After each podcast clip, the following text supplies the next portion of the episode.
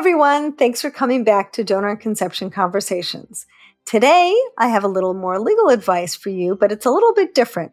You're going to meet Richard Vaughn. He is a very well known international fertility lawyer in our industry. And he does a lot of domestic, but also international fertility laws. So you're going to learn things about whether or not you should have an international donor. If you're an international couple, what does that mean? And all sorts of things, certainly about disclosure, about openness, about making different sorts of contracts that will be right for your family.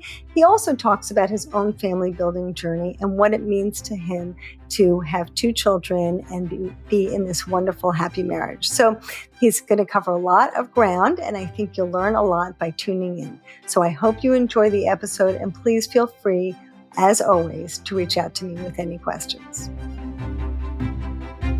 Welcome to Donor Conception Conversations. This is the one podcast created exclusively for people who are planning to use donor conception to build their family or for people who have already built their family with donor conception. I'm your host. My name is Lisa Schuman. I'm a researcher, a therapist, and an expert in donor conception.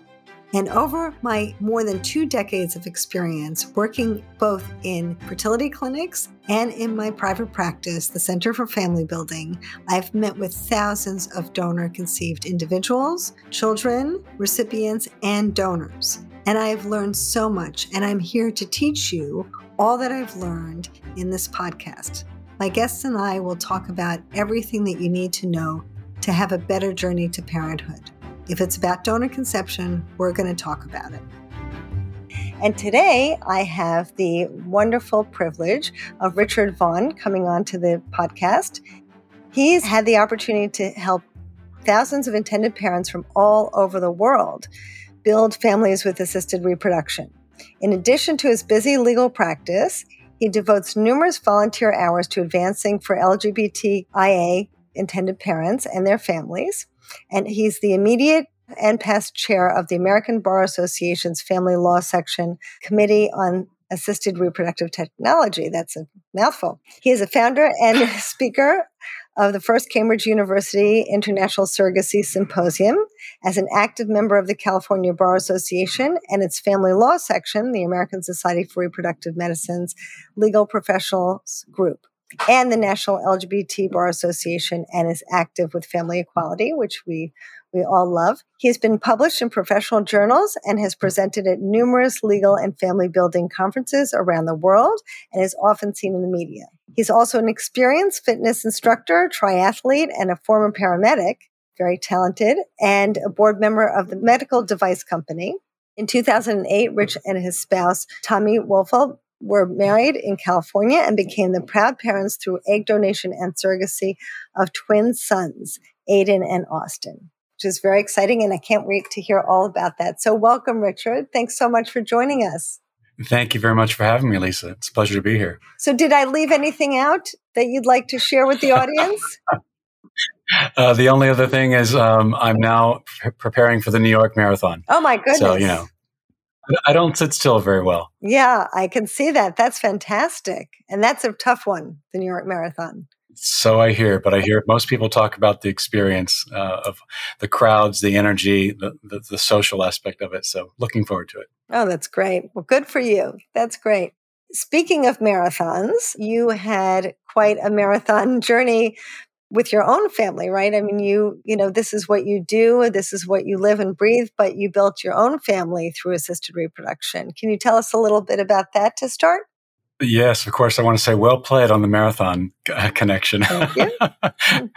um, so, my husband and I met in 2000, started dating in 2001, and within a year, year and a half, started talking about wanting to have a family not knowing how to do it at the time. We'd only really heard of adoption.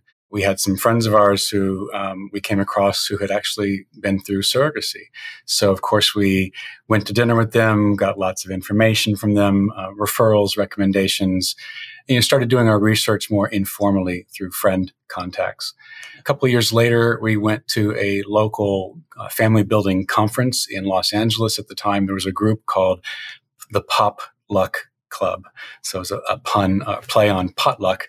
It was all gay dads getting together socially.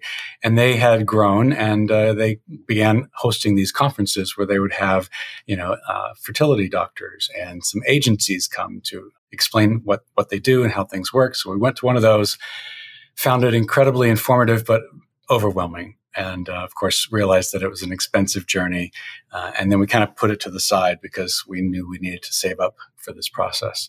So uh, fast forward a couple more years and we got serious about starting our family and started telling people we were looking around.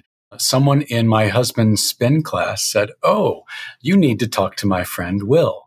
He's an attorney in this space. Um, so we went and talked to will at that time I was in the medical device company as a in-house counsel, um, but we had sort of lost some funding, and I had a long period of time to look for new work. So we had our consult with this this guy Will. I found it fascinating, and I called him back the next day, and I said, "What's it like to practice in this area?" So at the same time that we began our journey, I actually began working in this field. So wow. I, long story short, I was at the right place at the right time, and they hired me. And um, I've been working in this field ever since 2006. Wow. So, uh, in the process of forming our family, we, of course, had to engage an egg donor and a surrogate. So, we began our search for the donor and uh, found one at an agency in San Diego. Started having that conversation about, you know, what kind of donation what we're looking for an open donation, anonymous donation. And it made sense to us at the time, this was back in 2007, to, to make it an open donation, just to have our information out there um, and not be not be halted by the fears that other people had expressed about you know the dangers of open donation like you know these unfounded fears that a donor would come knocking on the door years later saying hey i'm your mommy or or vice versa that you know we or the kid would knock on her door saying you're my mom and you know we need money. Uh, mm-hmm. We weren't we weren't persuaded by those fears, and we felt like it was the right thing to do to have an open donation. So we engaged the donor. I went through the legal process. Ended up doing two cycles with the donor because we we had kind of a lower production out of the first cycle, mm-hmm. but were successful after the second cycle. Ended up engaging a surrogate as well. Went through that process also with an agency, and our kids were born in 2008. We got married just a few weeks before the kids were born because there was that short window of time in California where it was legal before Prop 8 passed and then, you know, several years later in 2015 same-sex marriage was was allowed nationwide. But we were married just a few weeks before the kids were born, hmm. and so that's, that's how I can always remember how how long I've been married and how old the kids are. you don't get in trouble. exactly. Right. yeah. Right. You know, it's so interesting. I want to hear more about this, but I just want to stop for a second, Richard, because I think what you mentioned earlier about the donor maybe wanting to be involved in the child's life is a very common fear for people. And I find that both, I don't know what your experience has been, but I find that both recipients and donors worry about that, right? Sometimes the donors might say to me, well, you know, are the recipients going to want me to be involved in their lives? And then the recipients say, I'm really worried the donor is going to be involved in my life in some way or come want to take these kids away. And neither is true, really. Everybody's just there to help make a baby and wants everybody to be happy, right? And so you probably see that with a lot of the clients that you work with. Well, I've certainly heard the concerns expressed to me, but I can also share with my clients, whether I'm representing a donor or an intended recipient, that we've never seen any situation arise where someone has crossed the line in this regard. I will say there was one case where some intended parents met with a donor before they began their legal work and they got a little too friendly and started talking about our child when it was really she was going to be an egg donor for these this intended parent couple. These were friends of mine actually. They went to dinner and had drinks and I think got a little too excited mm-hmm. and and I think crossed the line with some of their vocabulary and that match fell apart. Oh. Because I think they, they everybody got a little too too eager at that early stage. But in no case where parents and donors have matched together and, and gone forward and, and gone through a cycle and, and a retrieval and, and created embryos and such have I ever seen the donor cross the line in, in contacting the parents or vice versa. So I think it's been a very respectful process all around. Uh, I would say that, you know, egg donors, in, in my experience, they, they just want to do something good to help people, make a little money at it while they're doing it, but they have no interest you know, in, in crossing the line and, and interfering in the family's lives. So yeah, I'm very happy to report there've been really no issues there. Yeah. And I think it's, you know, it's it is understandable, right? Because when you're building your family, this is like the most intimate thing that you can do, right? You have somebody that you love and you want to make a baby with them and sometimes you can't, right? And so you need the help from somebody else. And that can feel so strange because here's this person who feels like a stranger and you're taking their genetics into your life. And so it's, I think, natural for people to be a little afraid or hesitant. Absolutely. I think that's a, a, normal human tendency to have that fear of how does this work? Will there be any problems? Those are normal questions to ask. And, and I do get them quite a bit. We get similar questions with surrogacy too, such as, you know, can she take the baby? Will she change her mind? Those are the, the big picture fears that, that come in. And until the participants get educated on the process from professionals like yourself and attorneys and agencies, um, you know, they, they will have those fears, but that's, it's our job to help dispel those fears. Well, I'm sure you put everyone's mind to rest quite a bit, Richard. So that's that's wonderful that your clients have you to help them with that. Do you find that there are other concerns that they that might prevent them from moving forward or thing, other things they feel scared about? A lot of intended parents, especially heterosexual couples, are concerned about disclosing to their child that they used an egg donor and, mm-hmm. how to disclose. Can they keep it a secret? Um, so that will that conversation will come up from time to time, and you know, without imposing my opinion, you know, I, I try to walk them through that and talk them through sort of what we all generally in this field feel is important, which is honesty and, and truth, you know, to the children, donor conceived children, because it's it's important for them to know, and it's certainly much less desirable for that child to later find out and then you know, have that child that child now feels like their whole life has been a lie. Um, so I think it's better to disclose whenever possible. So I that, that that's one of the other fears that comes up quite a bit.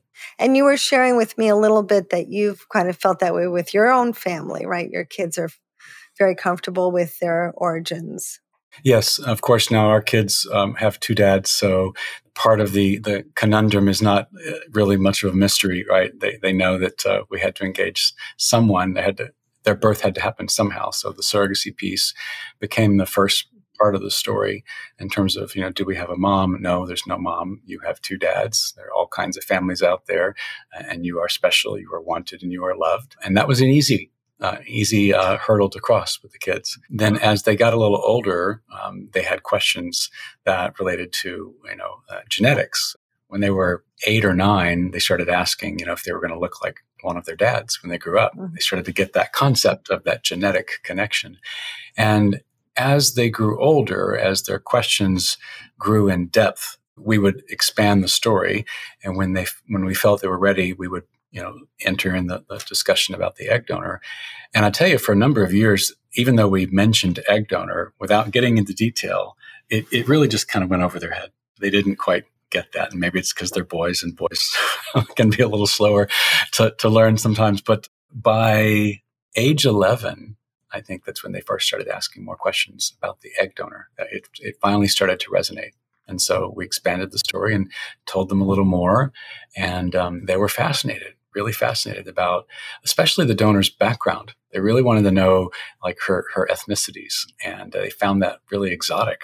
And they, they felt even more special when they learned about her background and her family's background. Um, nice. So those conversations continued, and by age 13, uh, they asked to see the profile. So they got to learn a lot about the donor at that time. They read the profile word for word, cover to cover, and they were truly fascinated. And they're 14 now, so that's kind of where my you know story of the disclosure part ends. I'm curious to see if they're going to want to meet the donor. So um, we'll see where that goes. But we did leave open that possibility with our egg donor by having an open arrangement uh, where oh, she agreed great. to being contacted in the future. And that's another big issue we talk a lot about with our, our clients as well. Is whether to, to um, you know have an open arrangement, semi-open, or fully anonymous. Mm-hmm. So we, we talk about that a lot with our clients. That's great. And it and it was so forward thinking for you to start to think about that. I mean, developmentally that does kind of make sense because kids are curious about whose tummy they grew in when they were little, but as they grow older developmentally, you know, preteen years, that's when they understand the concept of genetics. So it sounds like they, you know, kind of are right on track emotionally and really understand, you know, where they come from and feel very comfortable with it, which is wonderful. And it's so nice for you to be able to say, yes, we've done this for you. We've already thought ahead, which is hard to do, right? When you're in the kind of tumult of trying to figure out what you're going to do at the fertility clinic and how you're going to understand reproduction. I mean, who even remembers their 10th grade biology class, right? I mean, there's so much to know. And then to kind of think also, I've got to make this plan for my kids for the future is very forward thinking. Well, thank you. We had we had good advice from our our our team of professionals that were part of our our journey. You know, our lawyers, our our doctors, the agencies. Um, so I have to give some of the credit or a mm-hmm. lot of the credit to them for opening our eyes to that conversation. You know, when we started the process, we were new intended parents like everybody else. Um, so these were all new concepts for us. Yeah. And how do you see that changing, Rich? How do you see that changing now? Because you probably have many more requests for that. Absolutely, it's been a phenomenal uh, shift in in the field, and you know I have the luxury of having joined a firm that had already existed, uh, oh. a third party assisted reproduction firm. So our experience goes back to 1992. I started in the business in 2006, but having talked with our senior partners at the time who've since retired, back then, 99% of all egg donation arrangements were anonymous. Uh, there might have been a handful here and there that were with friends or family members, and so those were obviously known donor situations, but most egg donations at that time through agencies and such were all anonymous, uh, based a little bit in part on that fear. And just because that's kind of all we knew, we had decades of experience with closed adoptions prior to that. And that's just what we knew at the time. Then, if you fast forward from like the early 90s to the mid 2000s, we started to see, you know, a slightly higher percentage, maybe 5% became known arrangements, maybe 10%, then, you know, just as of even eight years ago, maybe that number was 15 or 20%. But what we see in our practice today, and this is a number that's constantly changing, I, I think we're probably closer to the 70% range wow. of known. Out of all of our egg donations, I'd say 70% are known donor arrangements. So it's, it's, it's changed dramatically. And that change has happened in large part in the last five, six years, I'd say. So if you asked me five years ago, I might have said 35% or 40% and then 50%, but it's, it's, it's increasing a lot. There's several reasons for that. Among others, I think there's growing awareness and understanding of, of the benefits for the child. Uh, there's also no way to really guarantee anonymity anyway, right? We, right. So, so why try? Right. Why try? Let's just make sure we let everybody know yes. there's no way to promise anonymity. So there's 23andMe, Ancestry.com, there's Google face recognition. Who knows? You know, there's all kinds of things. So let's just uh, face this head on. And um, you know, most people are, are aware of that. And I think a lot of donors are very comfortable with the concept now as well. So you've got parents thinking more about it, donors thinking more about it. So more and more people are, are open to this idea. So, do the donors come to you and say, I really want to have an open relationship, or are they just flexible about the type of match? For the most part, when we are introduced to the participants, it's it's a referral from a clinic or an agency. The match has already been made, and they've already established that they're going to be known or not known. We do get cases, though, where perhaps the donor has been listed anonymously at first, but as we begin the the contract stage of their uh, journey, the donor will call and say, you know, I'm open to whatever level of, of of openness the parents are. Or sometimes the parents will present that to us. And so it may have been the match might have been made as an anonymous arrangement, but as the conversation actually starts, once the legal work really gets started, then we do find from time to time that the donors or the parents are, are saying, look, we're open to more if everybody's comfortable. So that's happening frequently now. That's fantastic. That's really fantastic for everyone.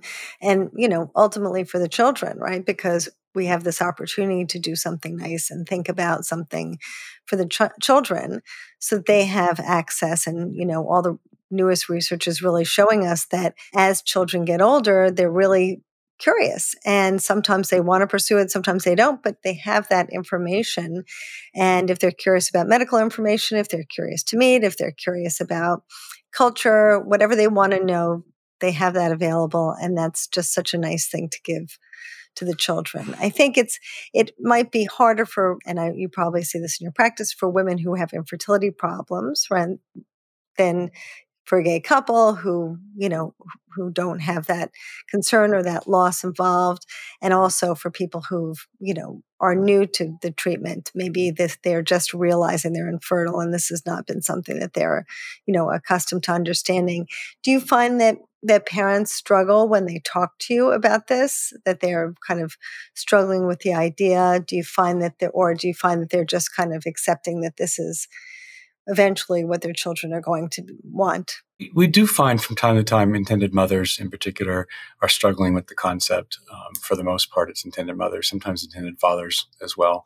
When they're new to it and they haven't had a lot of time to really uh, digest this information, um, it can be a difficult concept to to discuss. But what I find is more and more in, our field, all the allied professionals are, are aware of this conversation, aware of these issues, and discussing it. So they're getting this information not only from lawyers, but consultants and professionals like yourself, agencies as well.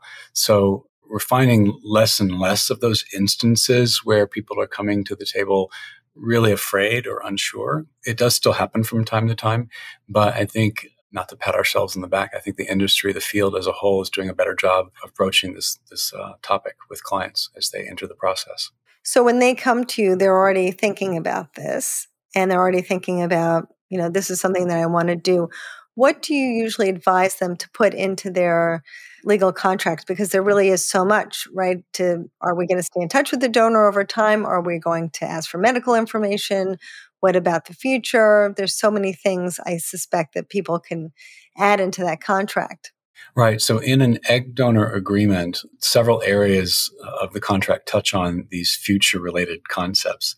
Uh, so, we touch on the potential for exchanging medical information if necessary in the future.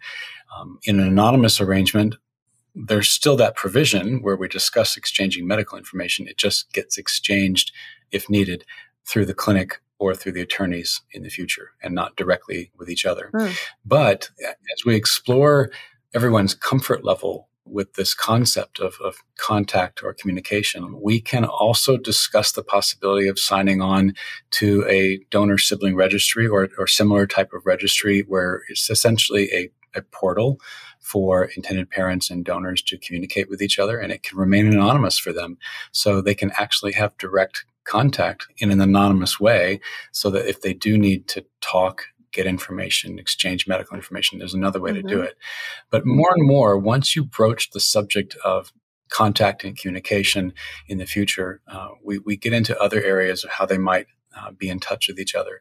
So the other aspects of the contract that we're touching on are, are, not just exchanging medical information, but future contact whether there will be any, what are the parameters around it? Uh, would it be through a registry? Would they perhaps exchange an anonymous email address so they can communicate directly, uh, but not through a registry? Or would they just be willing to exchange you know, contact information? And then if so, when? Would they exchange that information in the contract, in the contract itself? Would they exchange information after the retrieval is completed or exchange that information after there's been a birth? Oh. of a child, mm-hmm.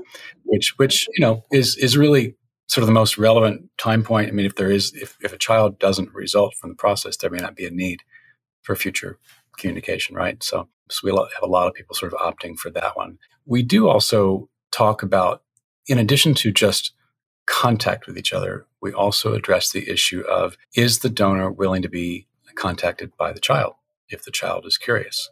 So we are adding that clause to a lot of contracts these days. I would say 75% of the open donations are allowing for this possibility that the child could contact the donor. And, and so, you know, we're asking the donor, is she willing to be contacted in the future? So we actually broach that subject. And the way that we explain it to intended parents is, you know, look, you, know, you can say to your child, you did everything you could to leave the door open to future contact. There's no way to guarantee you know, that there Right. will be a, a meeting, a meeting in the future. But the best you can do as an intended parent at this point is is leave the door open as wide as you can, uh, so that that possibility exists. It's so nice for parents to be able to have that. It's, I'm sure it's so helpful for them to know that they've done everything they can for their children because that's, you know, ultimately what we all want, right? And we think about children's health, and this is one more piece of the puzzle to really make sure that we know and you know also for the the child's um, medical information. I mean i'm sure we are over years are going to discover so many more things. Donors are young and healthy when they donate but we don't know what they're going to develop over time. So it's so important even just kind of for that that medical piece. Absolutely, I'm, I'm in full agreement. and what about the because you have an international law firm rich i was wondering about that. What about international regulations? Because you see people from all over the world who have all different sorts of um, you know combinations of things they have to deal with and they're dealing with sometimes american fertility clinics so it must be very complicated. There are certainly a number of other rules and regulations to, to, consider in this field when you have intended parents from other countries perhaps coming to the US to engage in assisted reproduction, including egg donation and, and surrogacy. In quite a number of countries, they have codified into their law that the child has a right to know. This is uh, evolved out of adoption legal circles, but it, it's parlayed into you know assisted reproduction to the extent that they acknowledge assisted reproduction.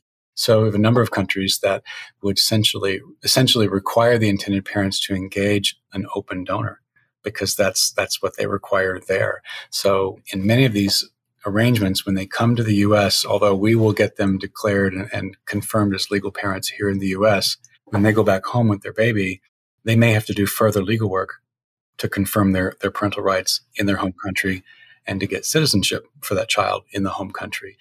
And if they haven't met their home country's rules and requirements regarding open donation, they could have an issue getting their parental rights confirmed. So it's something that we factor wow. into our initial advice when we meet the intended parents. So for certain countries, Australia is one, some other countries in, in Europe have this requirement as well.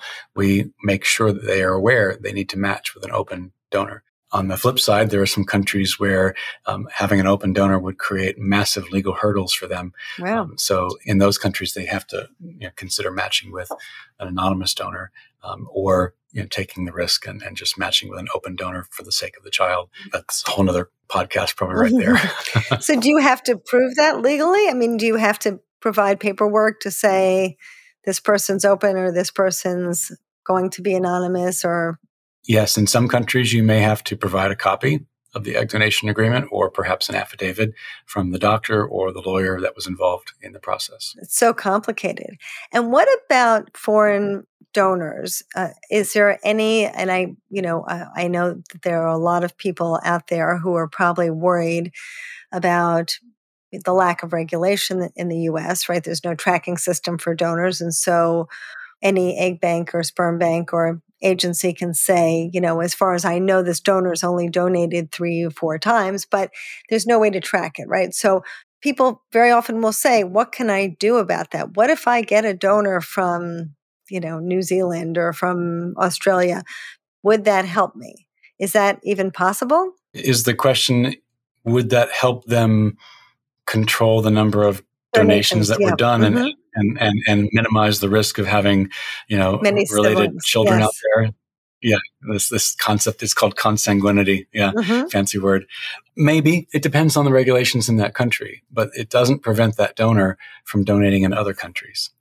You know, she if she wants to, you know, donate more, I suppose she could. Um, that that's an area we have a lot more work to do in, not only in the U.S. but but globally. Yeah. And even in some countries where there are tracking systems, it's not bulletproof either. People are still kind of getting around it. So it's really not possible to control, which I guess brings us back to this importance of disclosure, right? Absolutely. So the, the other way around this, um, or at least to help prevent problems, is to have that conversation with your children and let them know that you know if they meet someone, you know, in this day and age, it's possible that child was conceived through assisted reproduction. So knowing just a little bit about where things occurred, where the donation took place, and what state the child was born or year, you know, then you can help at least sort of triangulate that way, even if you don't have a tracking system. So it's just better to have that conversation with the children up front. Right. Do you have um, people people who are interested in using donors from abroad? That does come up from time to time. We've had a few where uh, they might find donors in Brazil or Argentina. We've had a couple from other places as well, but we do we do see that from time to time. Most intended parents, though, are that we work with are engaging with donors here in the U.S. There are some complications that have to be considered when when parents are matching with donors from other countries, and that is, you know, they, they have the donor still needs to be screened according to FDA guidelines. The donor still needs to be able to get into the U.S. for the procedures, for the, the cycle and the procedure itself. Mm. We've seen some some donors that were not able to get in, and I, that was wow. usually just from a lack of planning, a lack of planning. So that, that can be overcome with proper planning, but it, it's something that takes a little bit of extra work. Mm-hmm. So, do you usually tell your clients that it's not advisable to go through all that to try to find a donor from outside of the US? I wouldn't say that. I would just say that there are some additional hurdles to clear if that's what they're considering. Mm-hmm. Um, my job is to guide them and advise them, not tell them what to do. Mm-hmm. Um, so, you know, unless, unless it's something illegal, right? right? But if if it's just more difficult, then you know that's not a reason not to do it. Mm-hmm. So, if that perfect donor is from some other country, you know that's your that's the parent's personal choice so we will you know work on how to make that possible and then what about known donors who are related like sometimes you know somebody will want to use their sister or a cousin do you see many of those contracts or do you see that increasing as well we do see this from time to time i would say the most common situation is that folks will come to us with an idea that they'll use a sister or a mm-hmm. family member um, or even a friend, somebody close, you know, as a donor. And then we talk them through some of these issues, some of the things they need to consider. We always encourage them, especially in a situation like that where they're so close that they're all getting proper psychological um, uh, consultations and evaluations. So they, they have the opportunity individually to all think through these issues before they go forward. So what will happen is they'll approach us they'll say this is what they want to do. And then, you know, probably half the time those matches don't go forward after they carefully think through all the issues that are involved. There's some concepts to sort of get comfortable with when you're using a sister as a donor. Yes. Is she is, is she the donor? Is she the aunt, anti donor? Is she? So it gets a little complex.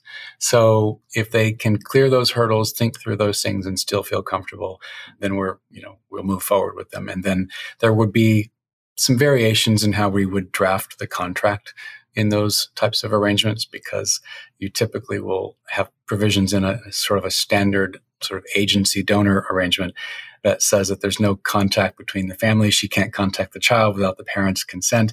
But if she's a family member, they're going to be in regular contact like family yes, members are. Yes. So we have to we have to modify the contract to to fit the the actual situation.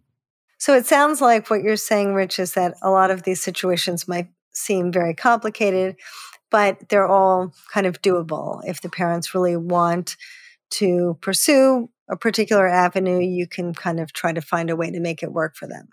Yes, yes. As long as they're going forward fully informed, you know, fully aware of the issues that are involved, and they've had psychological consultations and, and clearance as well as all the other standard clearances, the medical clearance, of course, and legal clearance, then yes, they can work. That's great. And do you see any changes happening that you think can be helpful to donor conception? I, I know there's, you know, quite a lot of difficulty legally now with surrogacy because of, you know, the overturning of Roe versus Wade. And so we have to be careful about that.